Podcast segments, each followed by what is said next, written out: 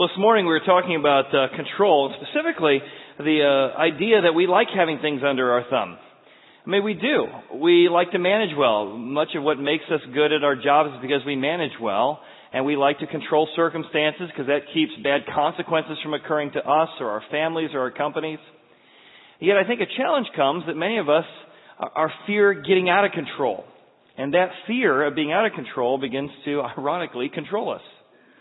If you remember back in uh, 1993, the Oilers had this incredible run, uh, winning streak that went on, but it was overshadowed by a guy who got out of control. It was um, Buddy Ryan. He was the defense coordinator, if I remember correctly. But again, don't watch a NFL. If I get it wrong, always help me out. So there's a photograph you'll see behind me in just a second that Buddy gets mad and decides he's going to try and punch out the offensive coordinator because he didn't like a play that they ran. So they decide, and all of a sudden the play win, they win this game, but the news for the next couple days, it's all about this fight, this coach that got out of control and tried to punch his colleague. And all of a sudden there's just news organizations going on, everybody's quoting what happened, and yet behind the scenes, as they interviewed the team, the team said, hey, um, we didn't talk about it, we didn't address it, we just pretended it didn't happen. Now, many of us get out of control. We get out of control with our anger. We get out of control with our patience. We get out of control with our priorities. We might get out of control with a particular habit in our life that we feel like we need to rein back in. Hey, there it is. Uh, let me know when you get the PowerPoint up uh, behind me, please. And um, so, as we're going through that process, I think many times the thing we don't think about when we think about being out of control is this: What does it mean to be out of control? Could you take that off the screen? Is that possible? Sorry, we got all of our audio issues. In a second? All right. So it's one thing to be out of control, and again, as you watch this uh, journey from the Oilers, what captivated the uh, the news cycle was this idea of this Buddy Ryan being out of control. And Kevin uh, Gilbride, Gilbride, make sure I got yeah, Gilbride, uh, wasn't able to punch him back because one of his teammates sort of pushed him back and didn't allow him to do it. And this again became a major news cycle for, for a while, and it caused friction, even to the point uh, Kevin a few years ago said he still wished he could finish that fight. But again, I think there's a big difference between being out of control. So those of us who are in control, we say, thank goodness I'm not like those people. Thank goodness I don't do that kind of thing. But I want to propose to you that the fear of being out of control is a sign that you're not in control. Now think about that. If you make your decisions with a constant fear that you're going to be out of control, you're not in control because you're being controlled by your fear of being out of control. The Bible says that, you know, sin, whatever sin means, we think of it as bad behavior. God wants us to avoid these behaviors, the ones I like, actually. I can't do those. And, and, and He wants me to do these things that well, I might choose to do, but I'm not real thrilled about. But actually, the real issue the Bible describes as the problem of falling short of God's standard isn't as much about external behavior, it's about an internal philosophy. I refuse to submit to the one who made me. I refuse to acknowledge or respect his authority over my life. I, I don't think his position, authority, or expertise is something I have to listen to. It's a philosophy that says, I should be in control of the universe because I know better. And I would run my life better. I would run the world better. And, and that's the behavioral philosophy that says it shows up in my actions, but I actually think I know better than God. I'm going to control everything. And in my fear of being out of control, I realize I'm not in control because I'm being controlled by that very fear. In his book, Control Freak, an interesting quote by uh, Les Parrott. He's a psychologist. He talks about the different types of control freaks. He says there's the tenacious control freak who sticks his opinion into your story correcting it while you're talking. It was actually two days ago. Actually, there were three people there. Oh, that's not exactly what happened. Second control freak. The obnoxious coworker who points out everyone's foibles and gives unsolicited advice. It's the invasive mother-in-law who barges in or keeps inventory of her kids' lives even when not asked. It's the controlling perfectionist who obsesses over the small picture, refusing to see the greater good. And get this. they berate themselves and others while trying to do better, thinking better will bring freedom. They don't see that they're shackling themselves to the very thing that enslaves them. In other words, perfectionism is I can be perfect, but you can't be perfect. And in your desire to keep being perfect, you're going to drive yourself into the ground trying to attain something that's not attainable on earth. You're going to try and control the two things that can't be controlled people and circumstances. And you're going to wonder why you get so frustrated when you can't ever quite control the two uncontrollable things like people and circumstances. You shackle yourself, he says, to the very thing that's destroying you or enslaving you. And that fear of being out of control drives every decision that we make. So I want to talk about how we run a reverse as we look at the story of Gideon today. Three reversals God gives us, three reverses that we can run in God's playbook. Number one, we need to realize that there's no such thing as a free agent. There's this idea that I could be free and I don't have to be controlled by anyone. I want to propose to you that everyone's controlled by something. Number two, you gotta have cuts. And number three, we find control when we realize who's in control, when we trust who's in control. Our first reverse is that there's no such thing as a free agent. You see, we're all controlled by someone or something's authority. Now you can see that when you're young, right? Because you, you see it then in your teenagers or your grandkids. Here was the attitude. When I get out of this house, I'm going to do whatever I want. I'm not going to be under your control or your rules anymore. And then you move into your first apartment and you got a landlord. And you got a roommate. And you got a neighbor who complains about the noise you make or doesn't like the decisions you make or doesn't like your dog and you're like, oh, well, when I get my first house, oh, then I got a, a, a homeowners association. Then I, oh my goodness, why can't I get free? And then you've got a boss and then you've got stakeholders and then you've got clients, then you've got customers. You're saying, I want to be a free agent. But there's no such thing as a free agent.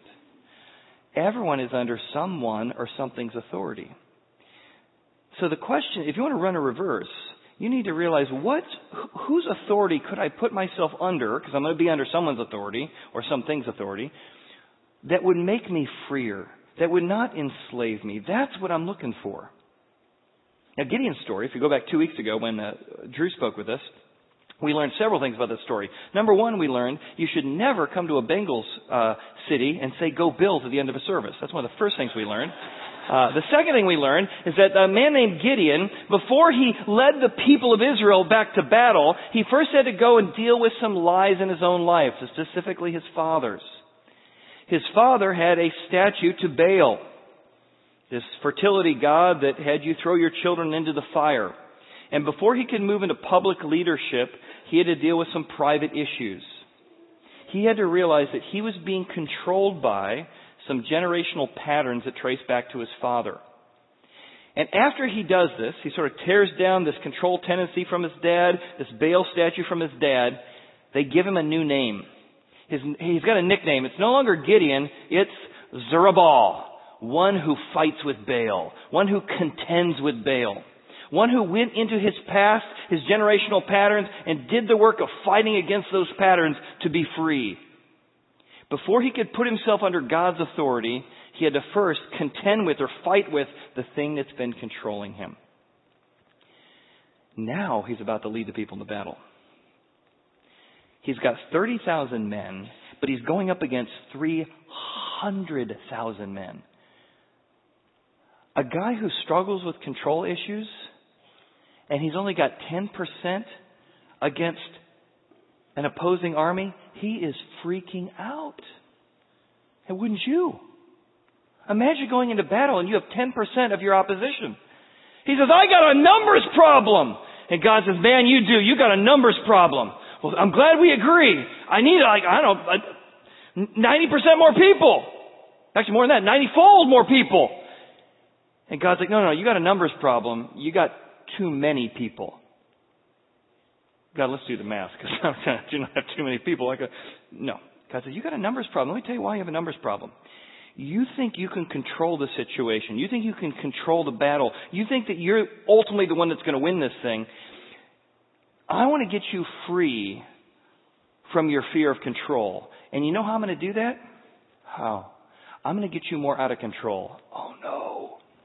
You got a numbers problem. If you go to battle right now with your 30,000 against the 300,000, you're going to say, I did this. My own hand saved me. Am I the most brilliant commander and the most incredible judge? I was outgunned. I was outmanned and I found a way through my own ingenuity to control the situation and win it. I'm going to write a book. I'm going to go on a teaching circuit. I'm going to be the go after guy. How do you take on incredible odds guy? God says, that's the problem. My own hand has saved me, lest you take glory for yourself against me. Your success in controlling things will drive you away from me. So I'm going to help you get out of the fear of control's clutches. I want you out of control so that you can get out of control's grip. We got to have some cuts. I don't want you to be controlled by fear, by guilt, by shame. I don't want you to be controlled by perfectionism anymore. Or this idea of taking glory for yourself, self justification. That's why the biggest competitor for the grace of God is good works. I want to justify myself. I want to save myself through my good actions, through my wonderful moral resume. The biggest challenge for folks to find the main message of the Bible is to stop self-justifying and find out they need God to rescue them. You remember the cycle we've talked about? The cycle we've talked about in Israel is that it starts off, Israel has a winning season. And it's when they have a winning season, when they think they can save themselves, when they start to take glory over their own victories and their own plays and their credible ingenuity, how they control the outcomes. It's at that moment they take God's playbook and say, who needs God? Look how brilliant we are. And God says, alright, if you don't need me, I'll remove my, my blockers. You'll get ransacked by another opposing nation. And then they're like, oh my goodness, what happened here? God, we need a new quarterback. Could you help? Sorry about the playbook. Could you help us out here? God sends another judge. In this case, it's Gideon. Brings them back to another successful season. And again, when are they most in danger? When they're successful. When they're at the top of their game. Because at the top of their game, they take glory for themselves. Look at the next word. Against me. I don't need you, God. I've got it all under control. I've got it all figured out. But even then, they're not a free agent. They're now being controlled by their desire to be in control.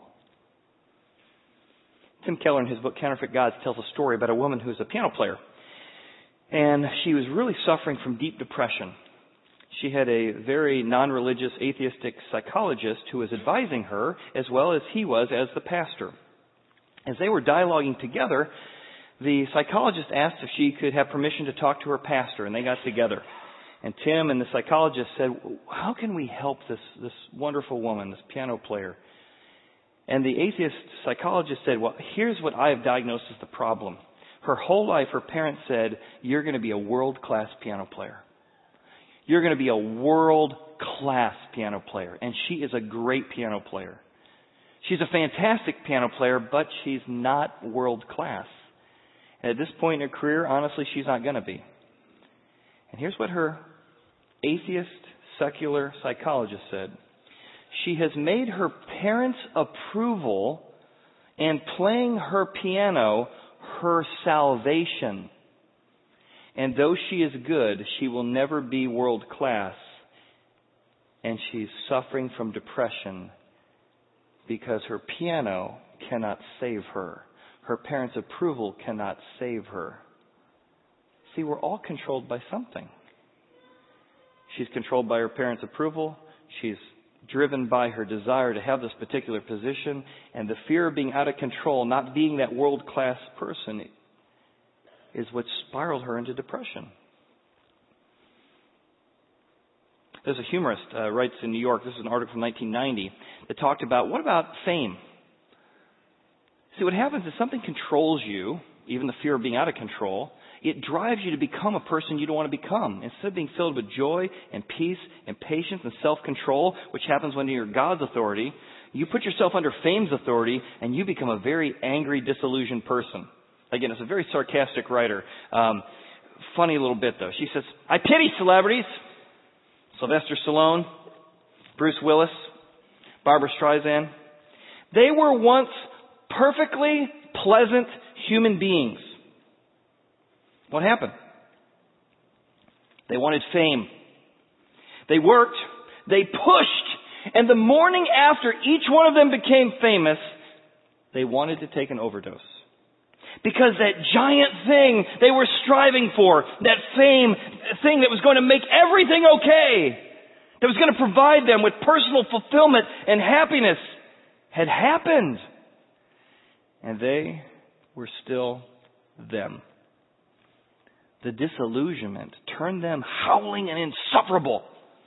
I think when God wants to play a really rotten practical joke on you, He grants you your deepest wish and giggles merrily when you realize you want to kill yourself. You see what she's saying? We're all under control of something. It's your parents' approval. It's your reputation. It's the goal to be famous. But none of those things will make you free and none of those things will satisfy. And for those of us who haven't achieved whatever that is yet, you can delude yourself and saying, I'll make it work. Nobody else can make it work. I'm going to make success work. But when you get it, go, this did not ultimately satisfy. And the same thing is true with being in control. Being in control. One, you'll never have complete control because it involves people and circumstances.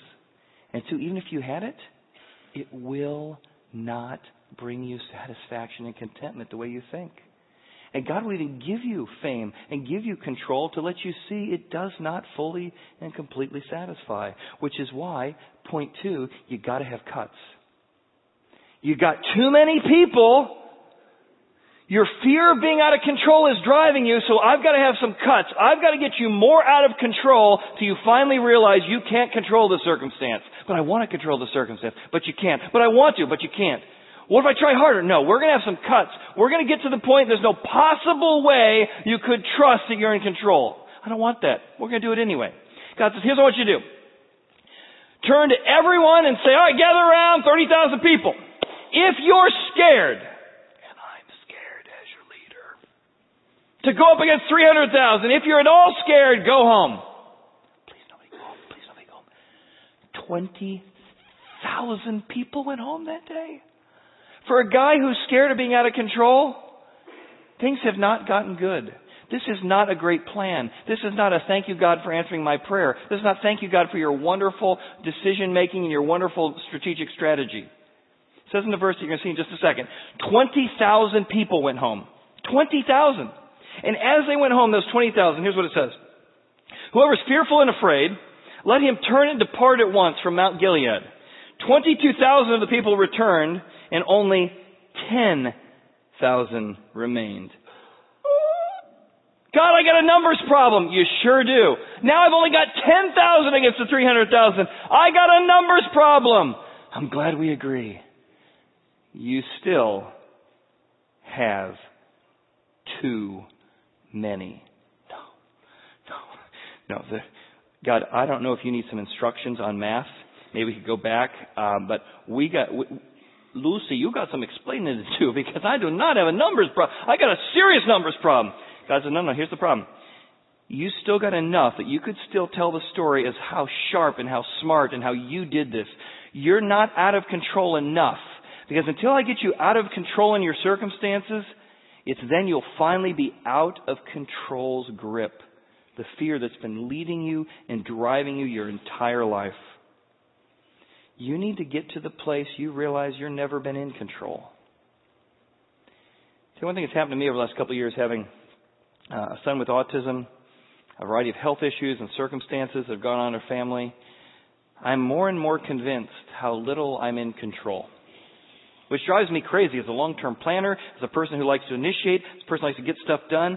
I hate the truth that I might not be in control. But I have an ever increasing list of things I can't control. And God is saying the real lie, Chad, is that you thought you were ever in control to begin with. There's nothing wrong with managing. There's nothing wrong with contributing. There's nothing wrong with being responsible and making good decisions. But when you think you ultimately control things, you put control in the place of God and you put your ingenuity in the place of God. And yet, how much of our health, How much of our kids' behavior, how much of circumstances are really, honestly, far, far beyond our control? Don't make control your replacement God. David uh, Foster Wallace is a, postmodern writer. And uh, the thing about his writings is it's postmodern. So part of the postmodernness is that uh, you're not supposed to really understand it. You sort of get together and go, "What do you think it meant?" Well, here's what it meant to me. Well, here's what it meant to me. It's sort of, that, that's sort of the postmodern thing. But he gave a delivery at a, um, a commencement about three or four months before his suicide that was incredibly clear, unlike his typical writing style. And here's what he said. In the day-to-day trenches of adult life, there is actually no such thing as atheism. There is no such thing as not worshiping. Every, everybody worships. The only choice we get is what to worship. There's no free agents, he's saying.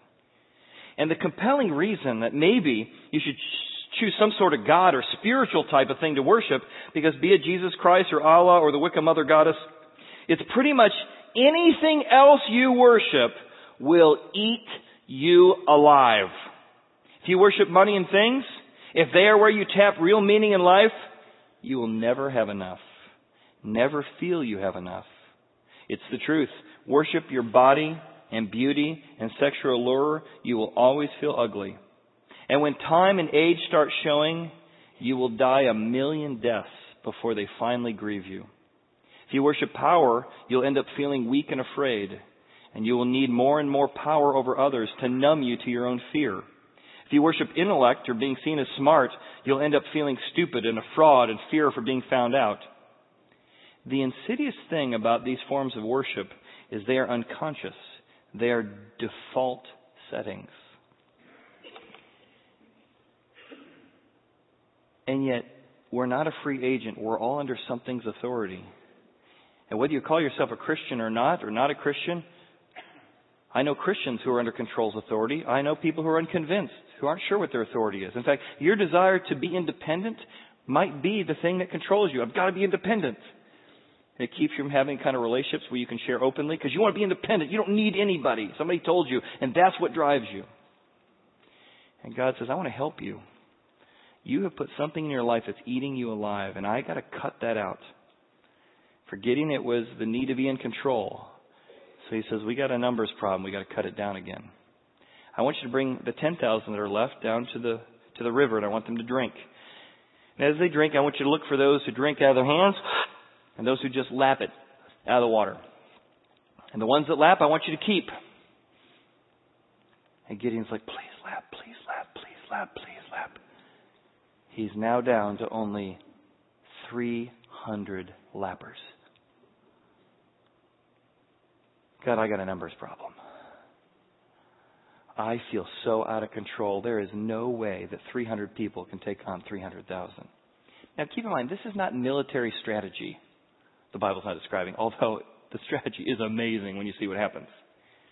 This is how God works with us to make cuts into our life, to get at the root of the problem, and to get getting to the place that he no longer is controlled by his need to be in control. Because at this point, there is no way he can control the circumstances. And God says, perfect! 300 men! That's gonna be great! By the 300 men who lapped, I, not you, I will save you. I will rescue you and deliver the Midianites into your hand. We're in a great place now. I don't feel like I'm in a very good place. This is perfect. It doesn't feel very good. I know, but now you finally are in touch with reality. You're not in control. Uh, this is, feels great. I'm growing. This is great. It's wonderful to be growing. And that's why I said the real problem, God says, in the human heart is not bad behavior. That's a symptom of a philosophy that says, I refuse to submit to God. I refuse to obey Him. I refuse to acknowledge His position. In a football metaphor, it would be the, imagine a wide receiver says, I don't respect the authority of the quarterback. Sure, you want to call this play? I know better than you. I'm going to run my own play. It's a better play. And it might be a better play, but it doesn't work. He's not respecting the authority of the one who's in position over him. You see, that's a problem.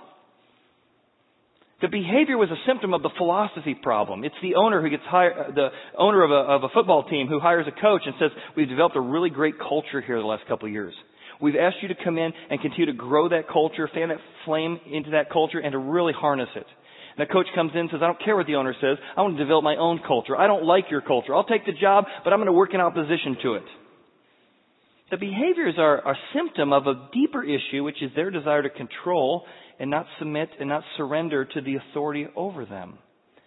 It's the quarterback who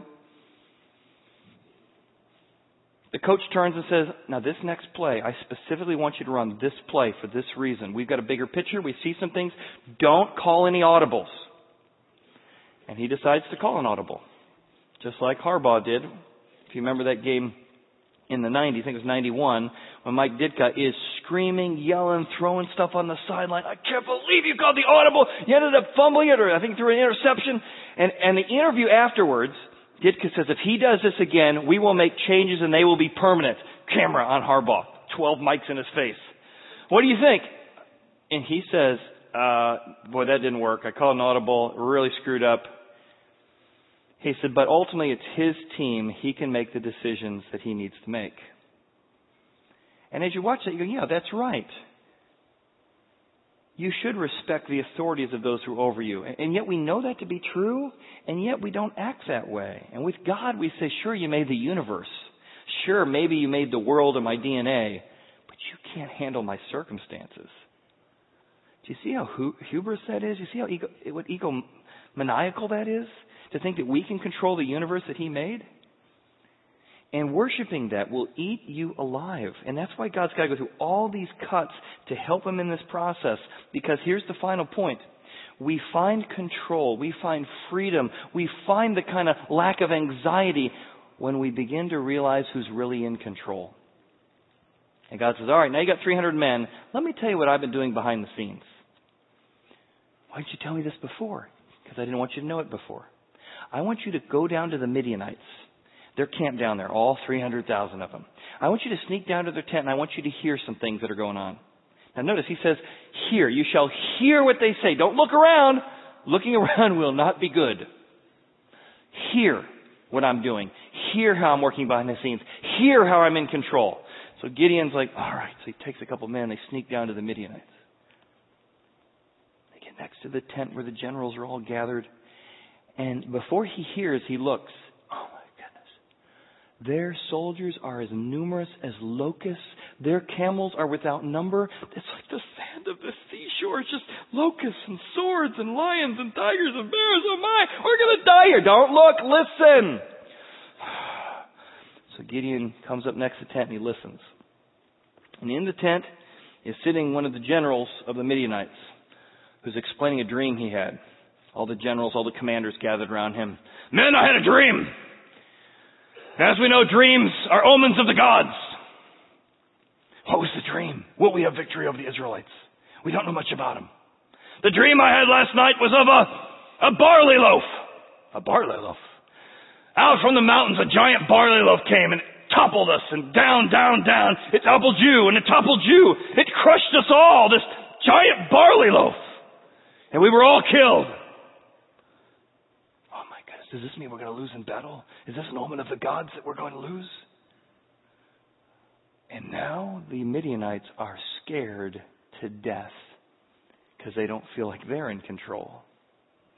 And God used one of their superstitions, a belief that dreams were always omens of the gods, to fill them with the fear, ironically, of being out of control.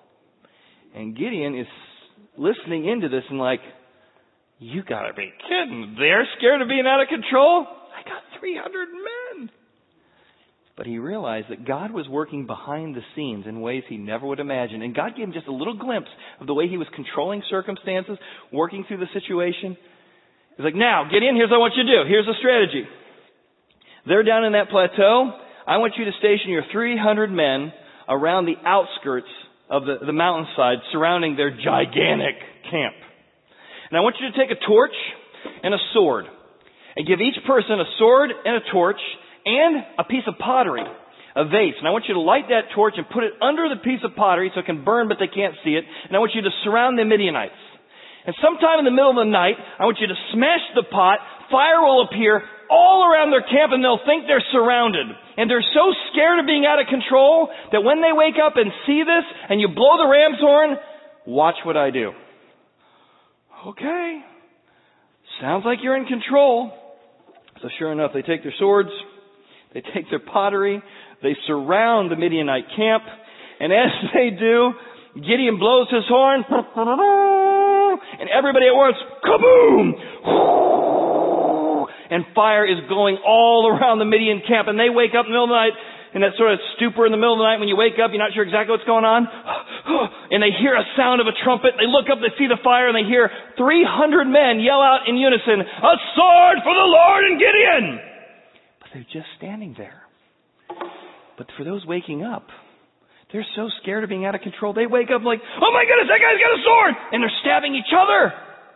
Somebody else comes in the door. They, they don't know who's who. It's dark. They just assume that the barley bread is here. The barley bread has come upon us. And they end up killing each other off thinking they're the opposing army. And what little is left goes scurrying off into the wilderness. Oh my goodness, we got attacked by the Israelites. Meanwhile, Gideon, here's his job. A sword for the Lord and Gideon. Wow, it's working. I was never in control. I had to do something. I had to grab a torch and I had to but I am not really as in control of my circumstances as I thought. And he found peace. He found a lack of anxiety. He found freedom by putting himself under God's authority, allowing God to make some cuts in his life, and to realize he was not really in control to begin with. See, the fear of being out of control is a great sign that you're not in control. So I like you to think about these three statements. Which one might be the one that you need to wrestle with? I was working through this last night. I'm like, oh my goodness, I think it's all of them. Which of those three? There's no such thing as a free agent. We need more cuts. Or do you need to find control or freedom when you realize who's really in control in your life? Here's a way to test. Trace your nightmares. What is the thing that you fear the most? If this happened, I could not live. If my career went down the toilet, if I lost control of this habit, if my spouse said this to me, if my kids kept behaving this way, if my health doesn't improve, your nightmares always point back to where you find your real identity. The nightmares of the Midianites pointed for their need to be in control. Gideon's nightmare was that he would not be in control. Or here's another test. What's that thing you take too seriously? As I mentioned last week, you talk to gas pumps because of your desire to be efficient. It's often those things you just take too seriously. I mean, it, it's important, but you just really get hyped up about it. Because it's just not a thing, it's your identity. It's not just your looks, it's your identity. It's not just the behavior, it's your identity. It's not just control, it's your identity. So you get really mad when things aren't clean. You get really mad when things don't go the way it was planned. You just take it so seriously. And maybe God's saying to you, you are being controlled by fear, and I want to help you. And so I'm going to let your life go more out of control. Don't do that. Yeah, I'm going to do that. I'm going to make some cuts. I'm going to let you get out of control so you can get out of control's grip. Tim, Keller, Tim Keller tells another story in his book, Counterfeit Gods. He went and visited with uh, a woman in 2008 who was a New York hedge manager, and it happened to be the week of the collapse, but he didn't know it. He just was doing a pastoral visit. As he came in, he says, "How are things going? I, I barely got any time for you. It's going horrible. How bad is it? The worst I've ever seen." She said, you know, I've been a big financial contributor to the church over the years, and honestly, I don't think I'm going to have a job by the end of the week. I don't think my sector will ever recover from this. He's sort of getting into counseling mode, ready to sort of help her through the grieving process, and he was shocked to hear her say, but you know, I'm really, this is devastating to me, it's devastating to the company, but I'm actually really excited about what God has for me next.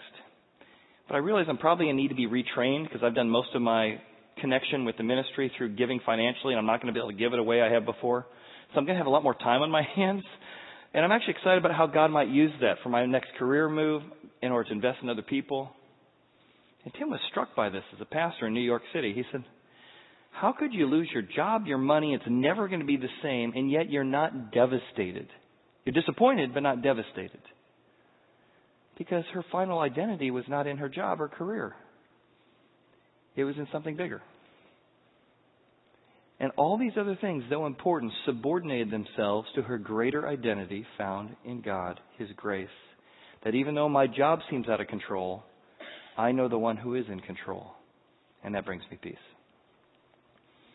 This next song speaks to the kind of peace that can be found as we trust in God to be in control of the things we can't control. Let's listen together. I love that last line. I think if many of us could wrestle with not being so controlled by fear or worry or control, it would be a blessing to our family tree. Because honestly, if our dad had figured it out, or our mom had figured it out, or our grandma had figured it out, we'd be a lot freer. But you get to be the one that passes that on. And the irony is not lost on me that a day when we're talking about control, our whole tech booth went out of control. Right, right before I came up to speak, they said we had three videos planned. You got to do this talk without those three videos. And so that doesn't mean that as a team they haven't been working furiously to try and figure out the issue. It doesn't mean after service we're not going to try and figure it out. But our identity is not in a perfect service running. Do we want to run well? Yeah. Do we work hard to make sure that there's no distractions? Yeah. But our identity isn't in it. So no, heads aren't going to roll after the service. We're going to sit down and go, what happened? And that's the kind of freedom that happens when you can say, I want things to run well, but it doesn't define me. And your family tree needs some of that because your family's not going to run well. There's times your career's not going to run well. And there's a peace that can exist in the midst of it. And if you want that kind of peace, if you want to return to that kind of peace, let me lead you into prayer. Maybe the prayer is this Father, forgive me for not respecting your authority in my life. God, I am so anxious from trying to do your job. I am so anxious from trying to control things that are just outside of my control. God, make some cuts in my life. Be gentle if you would, but I want freedom. I want to be in control because I know that you're in control and you're taking care of me. We ask these things in Jesus' name. Amen. Well, thank you for being here today. I hope you enjoyed your extra hour of sleep. I know I did. If you came prepared to give, uh, third door on your left, uh, there's a hearth room. We'd love to greet you, and there's some boxes to give out in the foyer. Thanks again. We'll see you next week as we continue our series.